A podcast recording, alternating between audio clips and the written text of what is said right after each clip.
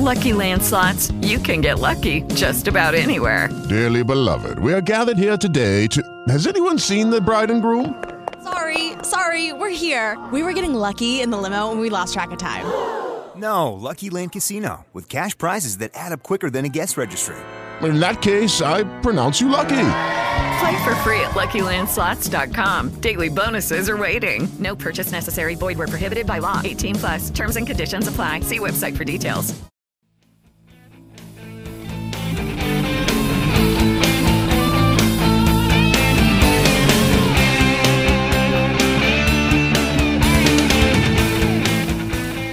Mercoledì 3 giugno 2020, buonasera da Marco Ferri, benvenuti all'undicesimo appuntamento con Spazio Talk. Io saluto, ringrazio e do il benvenuto anche al nostro direttore Leonardo Ubric Delfino. Ciao Leonardo.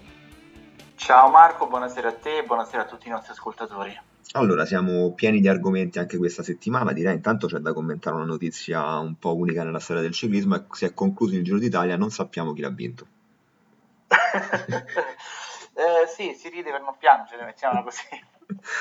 Dai, torniamo, torniamo seri. Io direi che la notizia del giorno è, mm, cioè arriva dal Belgio, no? che in realtà non è una notizia, è uno spunto per un approfondimento sulle riduzioni, sulla possibilità che si riducano fortemente anche gli stipendi o gli emolumenti, come dicono quelli bravi del, dei lavoratori, poi dei, non soltanto dei ciclisti, ma di tutti quelli che muovono il, la ruota, come piace dire a noi, quindi tutti coloro che ruotano intorno al sistema ciclismo si parla di riduzioni degli stipendi secondo l'economista belga Wim Legge che ha parlato tramite le colonne del Let Newsblad del 30-35%. Lì ovviamente Leonardo c'è da fare una doppia distinzione perché ovviamente è una riduzione che andrà a, ricorda- a riguardare il, il, potere contrattuale, cioè ovvero chi andrà poi a discutere il contratto, ma anche chi ha già un contratto in vigore si troverà in difficoltà perché probabilmente il taglio riguarderà anche il contratto già in vigore.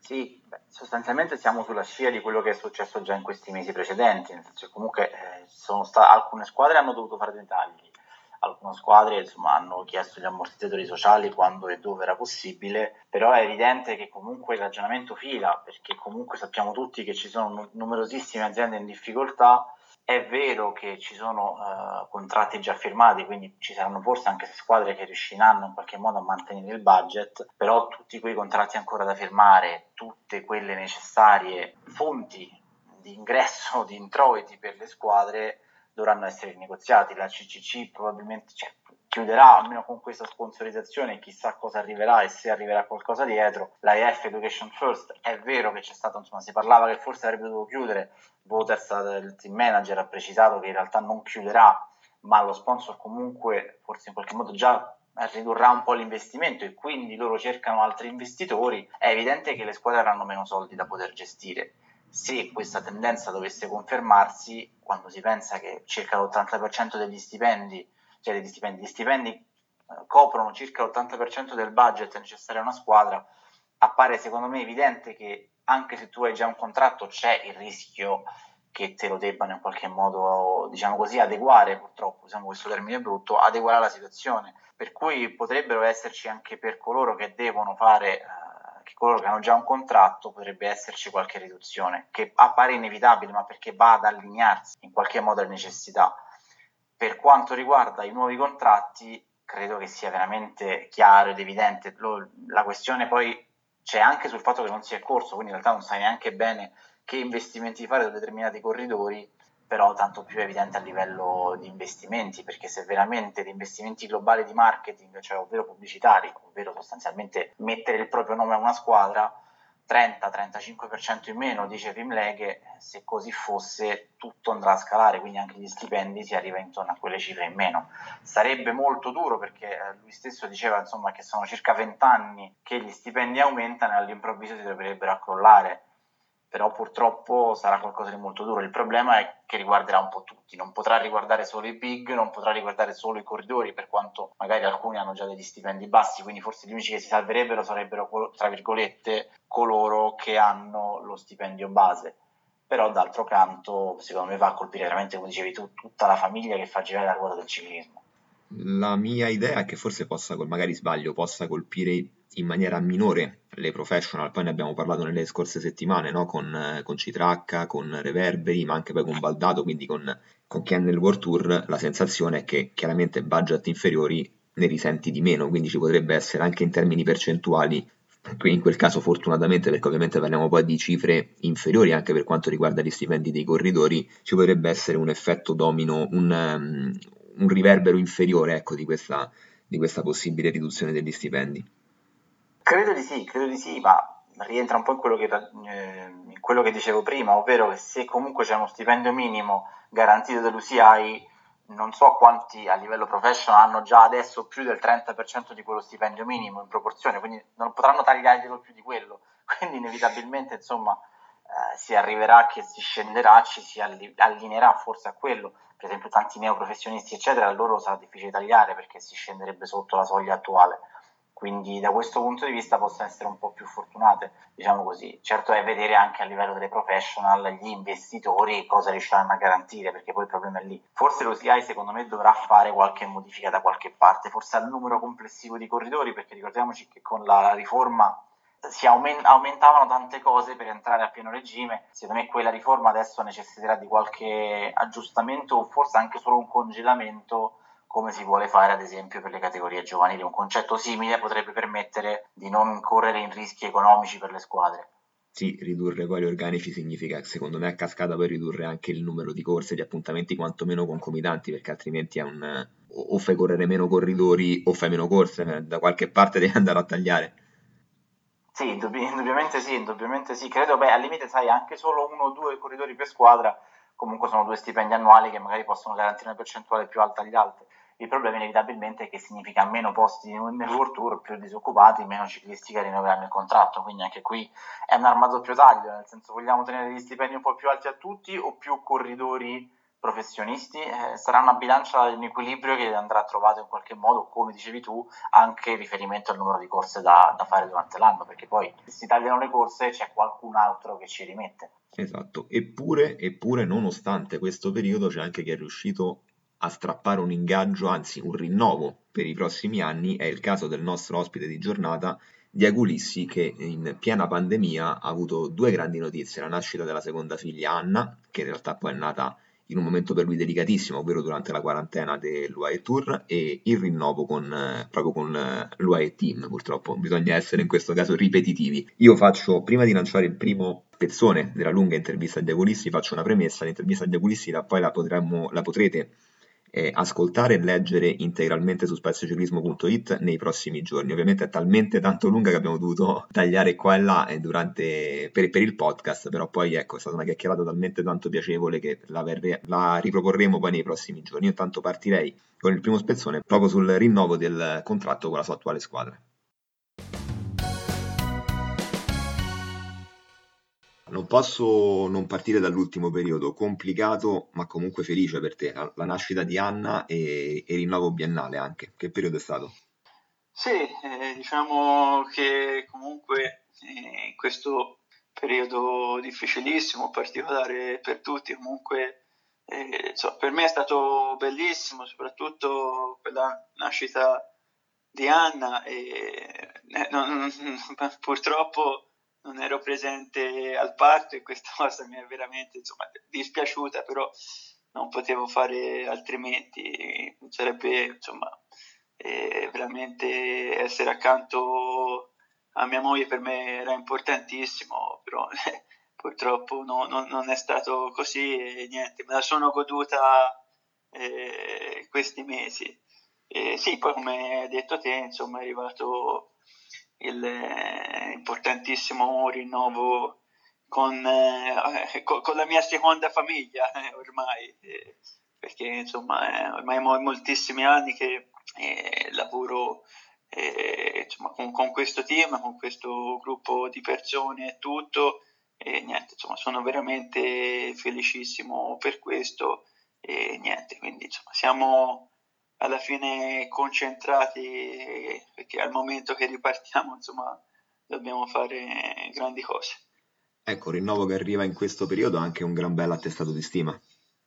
Eh, sì, eh, comunque eh, come ho detto prima insomma, eh, eh, ci, con- ci, conosciamo eh, molto bene, la squadra mi conosce molto bene e sa quello, sa la, la, persona che sono e il corridore che sono, quindi e insomma alla fine devo, devo veramente ringraziarli perché insomma, sto passando eh, anni bellissimi in questa eh, società importantissima e niente, sono veramente eh, convinto e tutto insomma che eh, saremo ai vertici poi delle classifiche mondiali anche in futuro.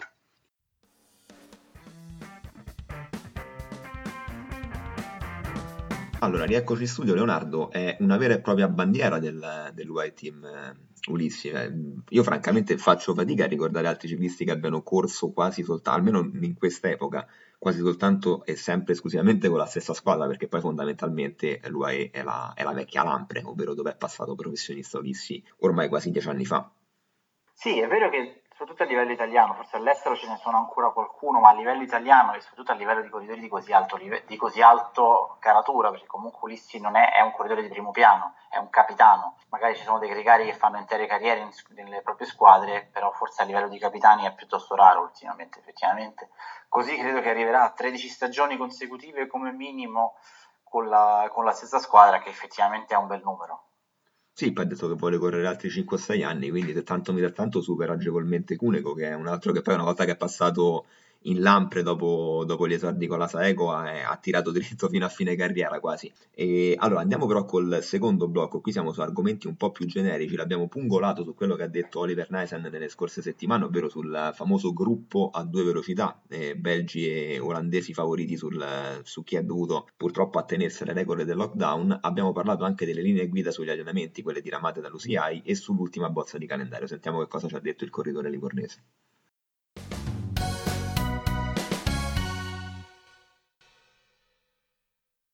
Senti, sei, sei d'accordo con Naisen che ha parlato di un gruppo a due velocità? Lui ha detto noi belgi olandesi ci ritroveremo a pedalare, poi quando si riparte saremo più avanti degli altri. Secondo te è una, è una preoccupazione che avete anche voi? C'è tempo per recuperare? Ma che gli devo dire? Ci starà a vedere questo.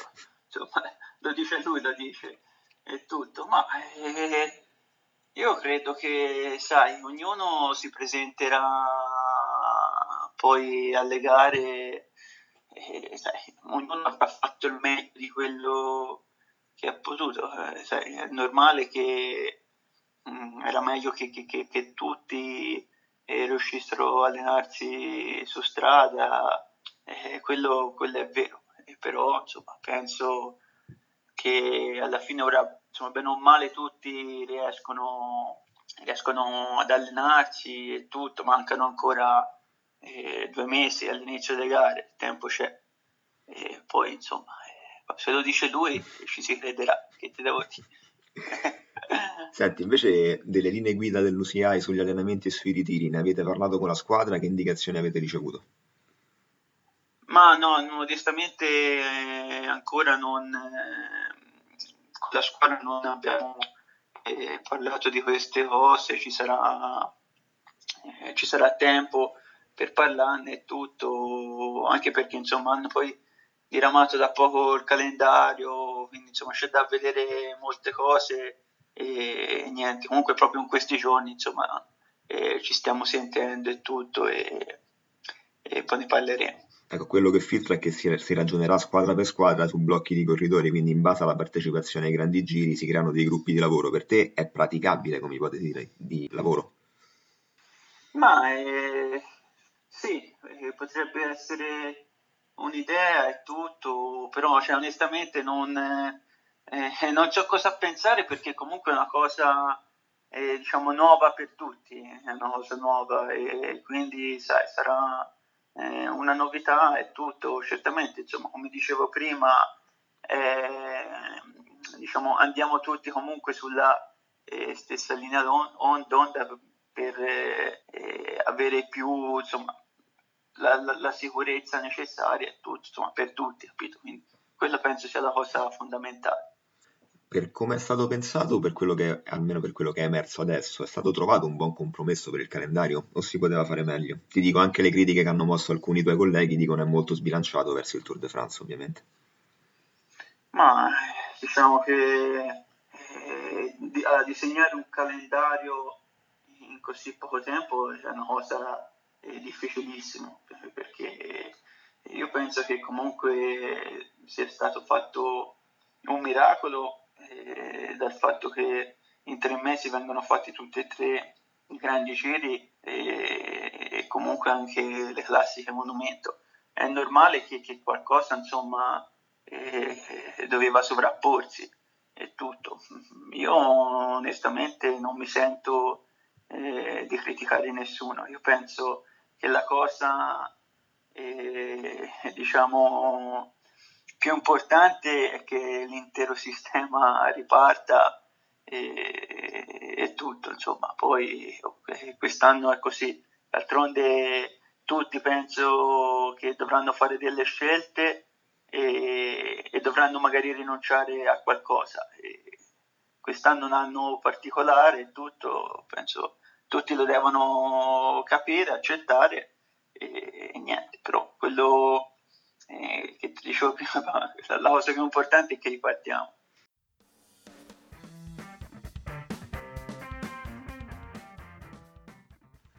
Allora Leonardo, se tanto mi dà tanto, insomma, a giudicare da quello che dice Ulissi, ci sarà una, una gran bella lotta quando si rientra con i belgi e con i neerlandesi.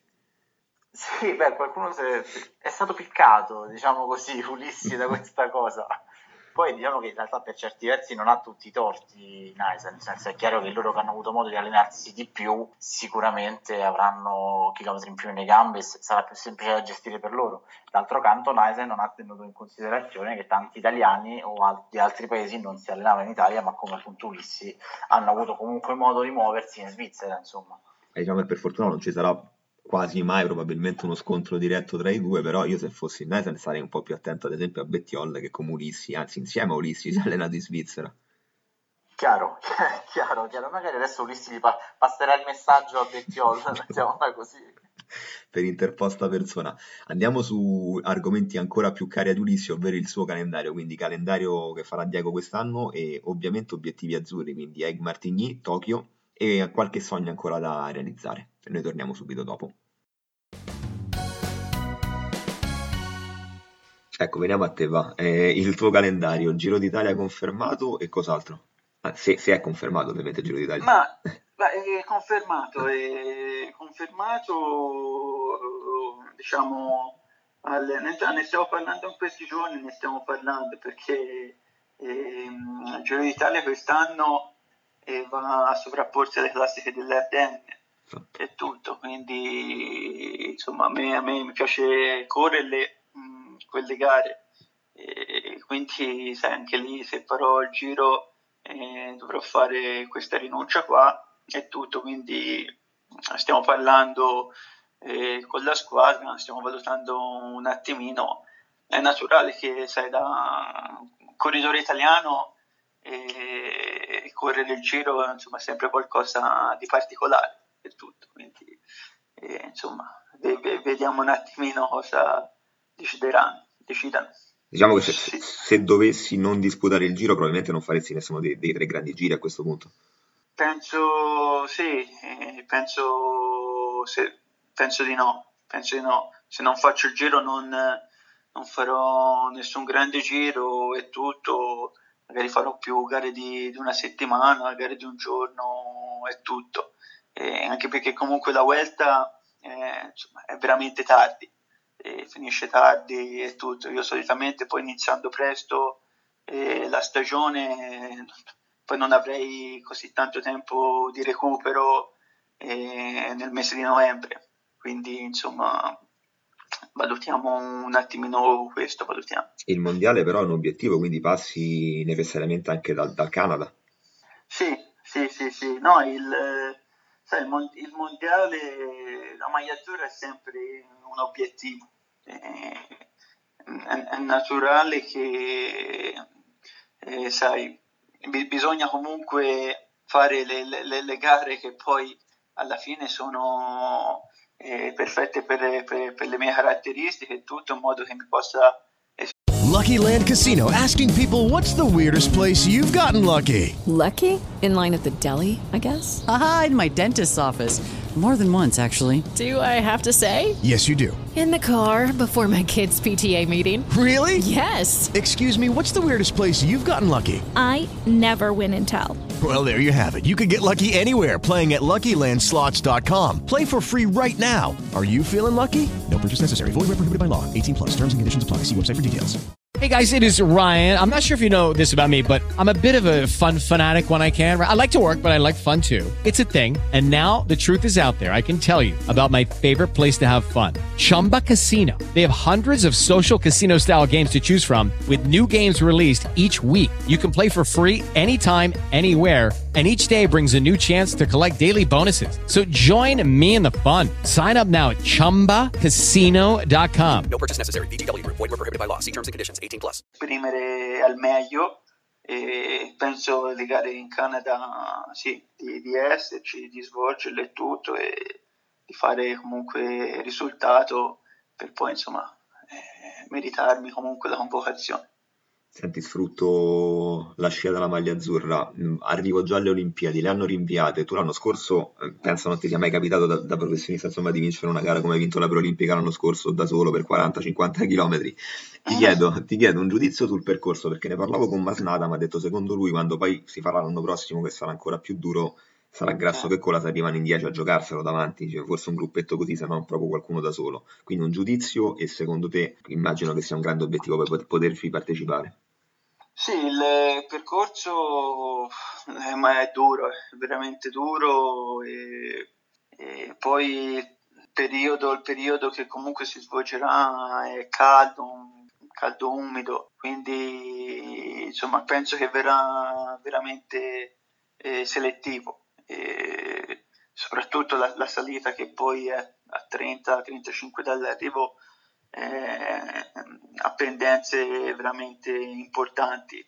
E sì, no, come, ha detto, come ha detto lui, comunque penso che, che, che, che possa giocare, giocarsi da un gruppetto ristretto o comunque un corridore che fa la differenza e arriva da solo. Eh, sì, è molto, è molto selettivo. È normale che eh, chiunque sogna di partecipare alle Olimpiadi quindi niente, eh, cercheremo di essere poi presenti, protagonisti per meritarci la convocazione. Ecco, molto spesso, tanto lo sai meglio di me, insomma, quali sono le critiche che ti muovono. No? Tu hai vinto più di 30 corse da professionista, spesso dicono che non hai vinto una corsa importante, non vinci le corse sopra i 200 km, sempre le stesse critiche. Ti chiedo, a 30 anni hai ancora un sogno nel cassetto? Ma eh, ora sì, le critiche, sai, le lascio e a, insomma, alle persone che gli piacciono dire che queste cose poi insomma non so anche nemmeno vere che penso che delle più 34 gare che ho vinto almeno la metà superano i 200 km e almeno in due o tre edizioni ho vinto la tappa più lunga del Giro d'Italia. Comunque vabbè queste sono mie così eh, visioni. Col sole e con la pioggia da Tirano e Fiuggi Esatto, esatto, eh, lo ricordi bene, insomma. E, ma gare importanti, gare tutto, sai, ho vinto sei tappe al Giro d'Italia, ho vinto eh, altre gare World Tour, eh, che Montreal, eh, classiche in Italia come il Giro delle Mille, Milano-Torino, sì, naturale che mi manca una grande classica e tutto, e sogno magari un giorno di vincerla, però insomma sono, sono, ben felice di quello che ho fatto e tutto, è normale che cerco sempre di, di migliorarmi, puntare sempre eh, più in alto per insomma darmi nuovi obiettivi. Ti farei l'ultima proprio sull'obiettivo di quest'anno, ammesso che si possa riprendere con tutto il calendario che è stato programmato, se può essere prendersi la maglia per la nazionale, vincere una gara, che gara specifica, insomma quale può essere l'obiettivo per l'anno? Ma sì, normale che l'obiettivo è quello di andare forte, di andare, di vincere. E non c'è diciamo, una gara, eh, una gara che, che, che, che coso, che, che, sogno che anche perché insomma dopo eh, il periodo passato e tutto, insomma come ti dicevo prima, l'importante è ripartire. È anche importante andare forte. Ah, anche perché c'hai, c'hai una, una dedica in più, no? Mi sembra che, se non ricordo male, quando nacque lì hai vinto quasi subito, quindi ti tocca insomma Esatto, fare, fare, sì. fare par condicio. Eh, oh, per forza, per forza, capito? Perché poi eh, crescendo si offendono.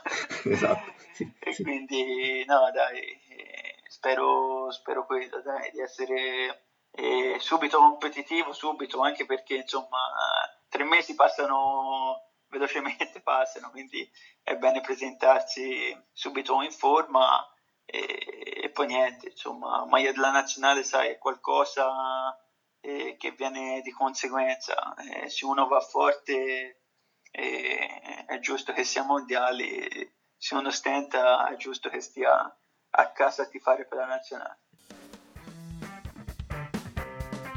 Allora, Giro Ardenne mi sembra un po' un dilemma che attanaglia diversi corridori italiani, Leonardo. Ne abbiamo parlato già con Pozzovivo e ci ribadisce la stessa necessità, più o meno, chiamiamola così, Ulissi. È difficile rinunciare alle Ardenne quando tu sei un corridore con quelle caratteristiche.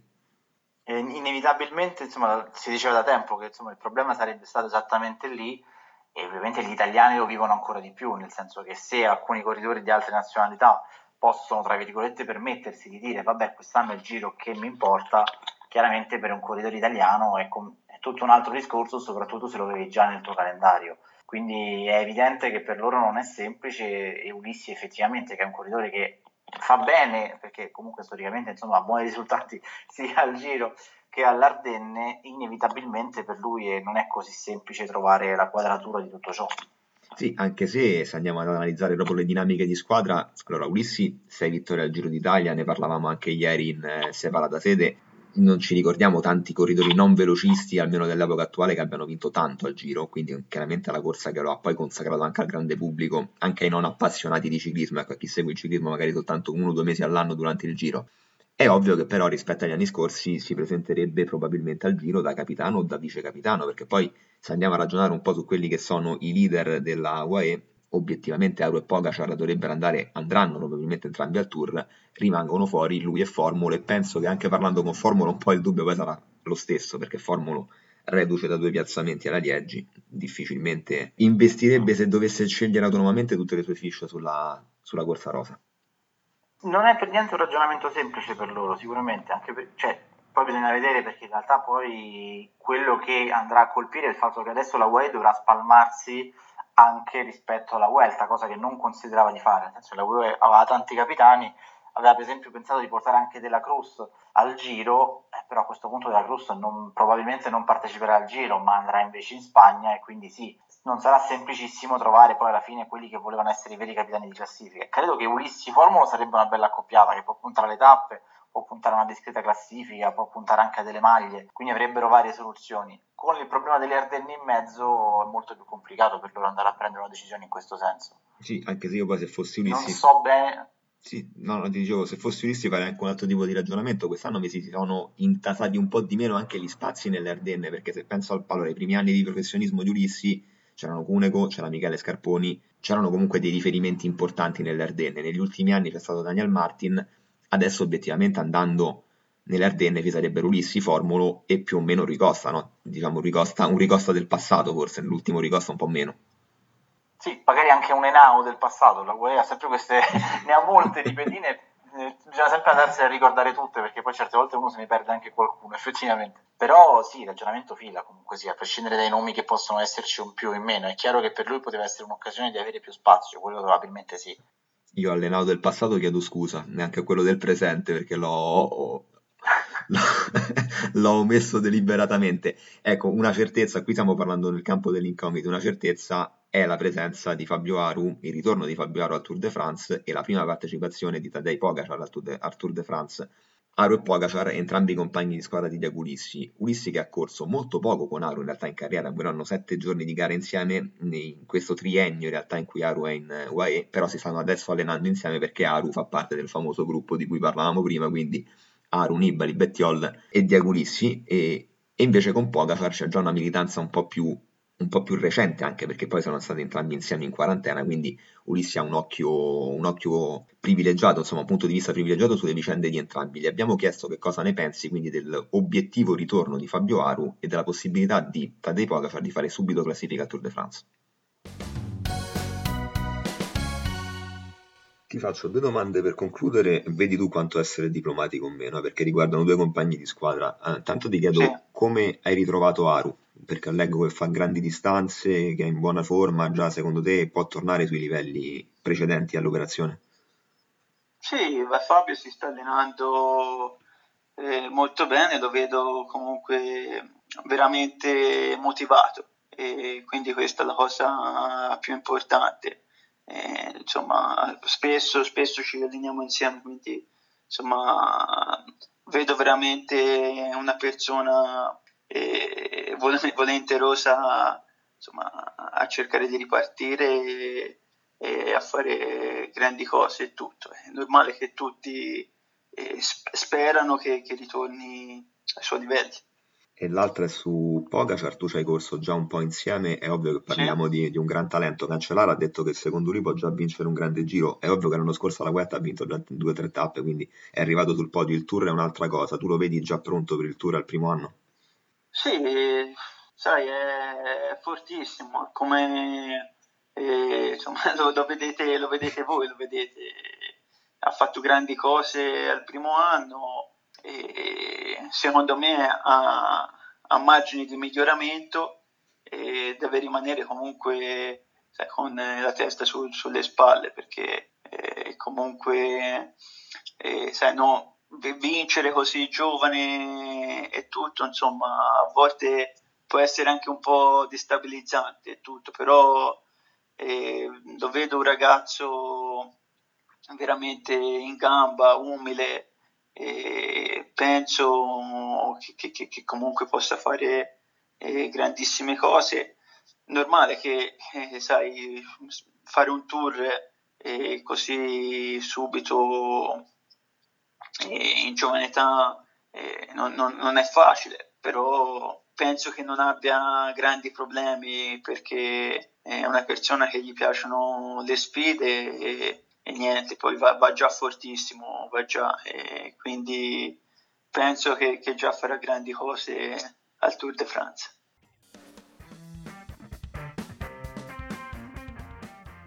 Aru motivatissimo e Pogacar pronto a fare classifica. Sei d'accordo Leonardo? Io abbastanza, personalmente. In realtà poi chiaramente invece Pogacar nei giorni scorsi ha già un po' smorzato, ovviamente, nel senso che secondo me Pogacar bisogna stare attenti a non dargli troppa pressione.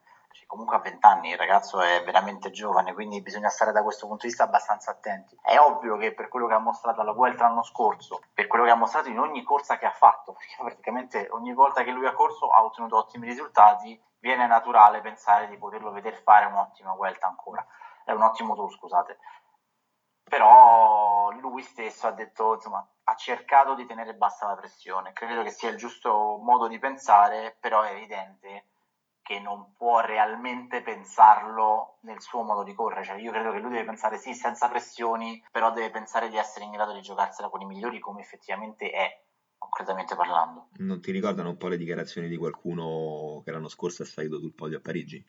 Sì, sì, vedendola così, sì, è chiaro. Eh sì, chiaro, chiaro. È evidente che loro devono, cioè quando sei così giovane devi comunque cercare anche di, di smorzare il più possibile quelli che sono i tuoi toni, perché poi dall'altro lato se no si può anche incappare nell'atteggiamento opposto. Se non sei Evenepol. quando si è... Se non sei Evenepol, se sei Evenepol se invece non sei di... Evenepol, giusto. sì, se, non sei, se sei Evenepol puoi permetterti forse altri ragionamenti ancora, per quanto poi ovviamente nessuno se li possa permettere, però è chiaro che ci sono, insomma, Evenepol ha mostrato di avere non so, forse la spavalderia dalla sua, anzi, cioè, forte di ottimi risultati, risultati eccezionali, si è mostrato un po' più spavaldo di quello che è lo standard dei, dei giovani, dei, dei, giovani prodigi, diciamo così, a cui, siamo, cui ci stiamo confrontando in questi anni in cui veramente stanno avendo fuori giovani in continuazione e sempre più giovani. È ovvio, io ho fatto riferimento a implicito a Degan Bernal, ci sono tutti i distinguo del caso perché poi Ineos, la Ineos è, è strutturata in un certo modo, la UAE andrà con altri con altri elementi e anche con, altro, con altri trascorsi al Tour de France, ovviamente non ha un trascorso di, dominio assoluto nella Grand Boucle. È ovvio che però la presenza di Pogacar può anche alleggerire il carico di pressioni su, su, su un Fabio Aro al ritorno, su un Fabio Aro del quale noi obiettivamente non abbiamo la contezza di quella che possa essere la sua condizione. No, evidente, non chissà se ce la può avere lui in questo momento, nel senso è ovvio che per esempio sugli allenamenti ha avuto la possibilità di allenarsi più di altri, quindi questo sicuramente per lui è un gran, è un gran vantaggio rispetto a molti suoi possibili rivali. Per entrambi è positivo la presenza dell'altro, almeno alla partenza, poi ovviamente strada facendo inevitabilmente verranno fuori le gerarchie o quantomeno verrà fuori la gamba, la gamba reale, però per entrambi è importante avvicinarsi un po' facendo un po' da scudo all'altro e con l'altro che gli fa un po' da scudo sulla pressione. Questo secondo me sarà molto importante per entrambi, perché comunque Aro arriva da un periodo difficile per cui eh, altrimenti avrebbe una grandissima pressione, invece comunque si può, si può spostare su Pogacar e viceversa. Credo che questo sia importante per entrambi anche mentalmente ad arrivarci sereni. Chiudiamo tornando su Lissio, ti voglio pungolare su quello su cui ho pungolato lui, ovvero sul famoso ti sei presentato al professionismo con tante aspettative addosso, hai vinto tanto eppure ti imputano. Tu come la pensi in merito? Ma il problema è la parola chiave è aspettative, nel senso che se lui non avesse vinto quei due titoli eh, juniores che quindi lo proiettavano a una carriera straordinaria al di fuori di tutti i livelli probabilmente di chiunque altro perché non, cioè, adesso vado a memoria ma non mi ricordo nessuno che ne ha 22 consecutivi così soprattutto in, almeno in tempi recenti è evidente che questo crea delle enormi aspettative. Però dall'altro lato comunque una buona carriera Ulissi l'ha fatta, cioè nel senso che se andiamo a vedere appunto ha vinto sei tappe al Giro d'Italia, ha vinto delle classiche importanti sia in Italia che all'estero, quindi non gli si può imputare di non essere un buon corridore assolutamente. Purtroppo paga delle aspettative molto più alte, per certi versi insomma è un po' la storia è, che poi è un parallelo in qualche modo ancora con Damiano Cuneco, nel senso che Damiano Cuneco ha avuto il suo apice in uno dei primi anni e poi dopo ha fatto una buona carriera ma non è più riuscito a ripetere quegli esploit qualcosa di simile in realtà è successo a Diagonissi che comunque ha ottenuto una trentina di vittorie, 33 se non sbaglio vado a memoria, in carriera di buon livello, 6 tappe al giro e tanto altro, quindi secondo me ha ragione lui, nel senso che lui ha saputo gestire se stesso e quello che è, quindi ha fatto una buona carriera. Ovviamente ci si poteva aspettare di più, ma questo non è, non è neanche colpa sua, magari uno è più forte, è, è come sempre, no? ognuno di noi si sviluppa fisicamente in maniera diversa e vale ancora di più per gli sportivi, quindi magari lui ha sviluppato prima di tanti coetanei, pur ha avuto comunque una forza diversa rispetto ad altri e poi è rimasto, non è più riuscito ad avere quella curva incredibile, però è rimasto un ottimo corridore. Sì, io la penso un po' diversamente, ovvero eh, juniores e professionismo sono non due mondi, proprio due sport diversi per come la vedo io, perché parliamo proprio di un'evoluzione fisica, di un'evoluzione del modo di correre, per cui è molto complicato riuscire poi a mantenersi ehm, con gli stessi standard. E faccio anche un altro ragionamento, ovvero quello che un campionato del mondo è una roulette russa, eh, puoi sparare il colpo giusto, puoi sbagliarlo, ma non ti dà la dimensione della validità del corridore. Io penso in carriera abbiamo avuto esempi di corridori che dominavano corse a tappe negli under 23 che sono passati professionisti e non hanno mai vinto nulla o campioni del mondo juniores e under 23 che non hanno vinto una corsa, ma non una, cioè, non una grande classica, non hanno proprio vinto una corsa dai professionisti e purtroppo sono anche esempi italiani, quindi io credo che chiudere con, eh, anzi non chiudere, arrivare a 30 anni con 34 vittorie sia tanto. E soprattutto se poi tu non sei, non sei un velocista, non sei uno che può arrivare da solo in salita, quindi sei comunque un corridore destinato a, a, a giocarti il tuo successo spesso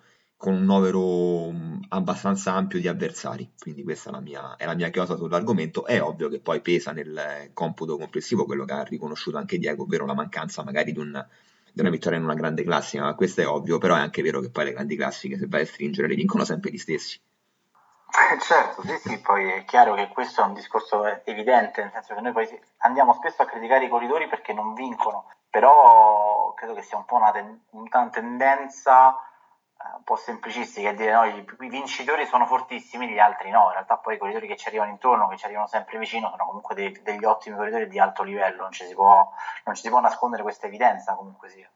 E allora anche per questo appuntamento di Spazio Talk siamo arrivati alla conclusione. Io ti ringrazio Leonardo, ricordo a tutti quanti che la prossima puntata andrà come sempre sulle colonne di spaziociclismo.it mercoledì prossimo alle 20 e che invece l'intervista integrale a Diagulissi sarà pubblicata nella giornata di domani sia in forma audio, quindi sia la traccia audio integrale, sia la, la parte scritta, quindi del, dell'intero intervento del corridore della UAE Team Emirates. Io ti ringrazio ancora Leonardo e appuntamento a mercoledì prossimo. Come sempre grazie a te Marco, grazie a tutti i nostri ascoltatori, buona serata.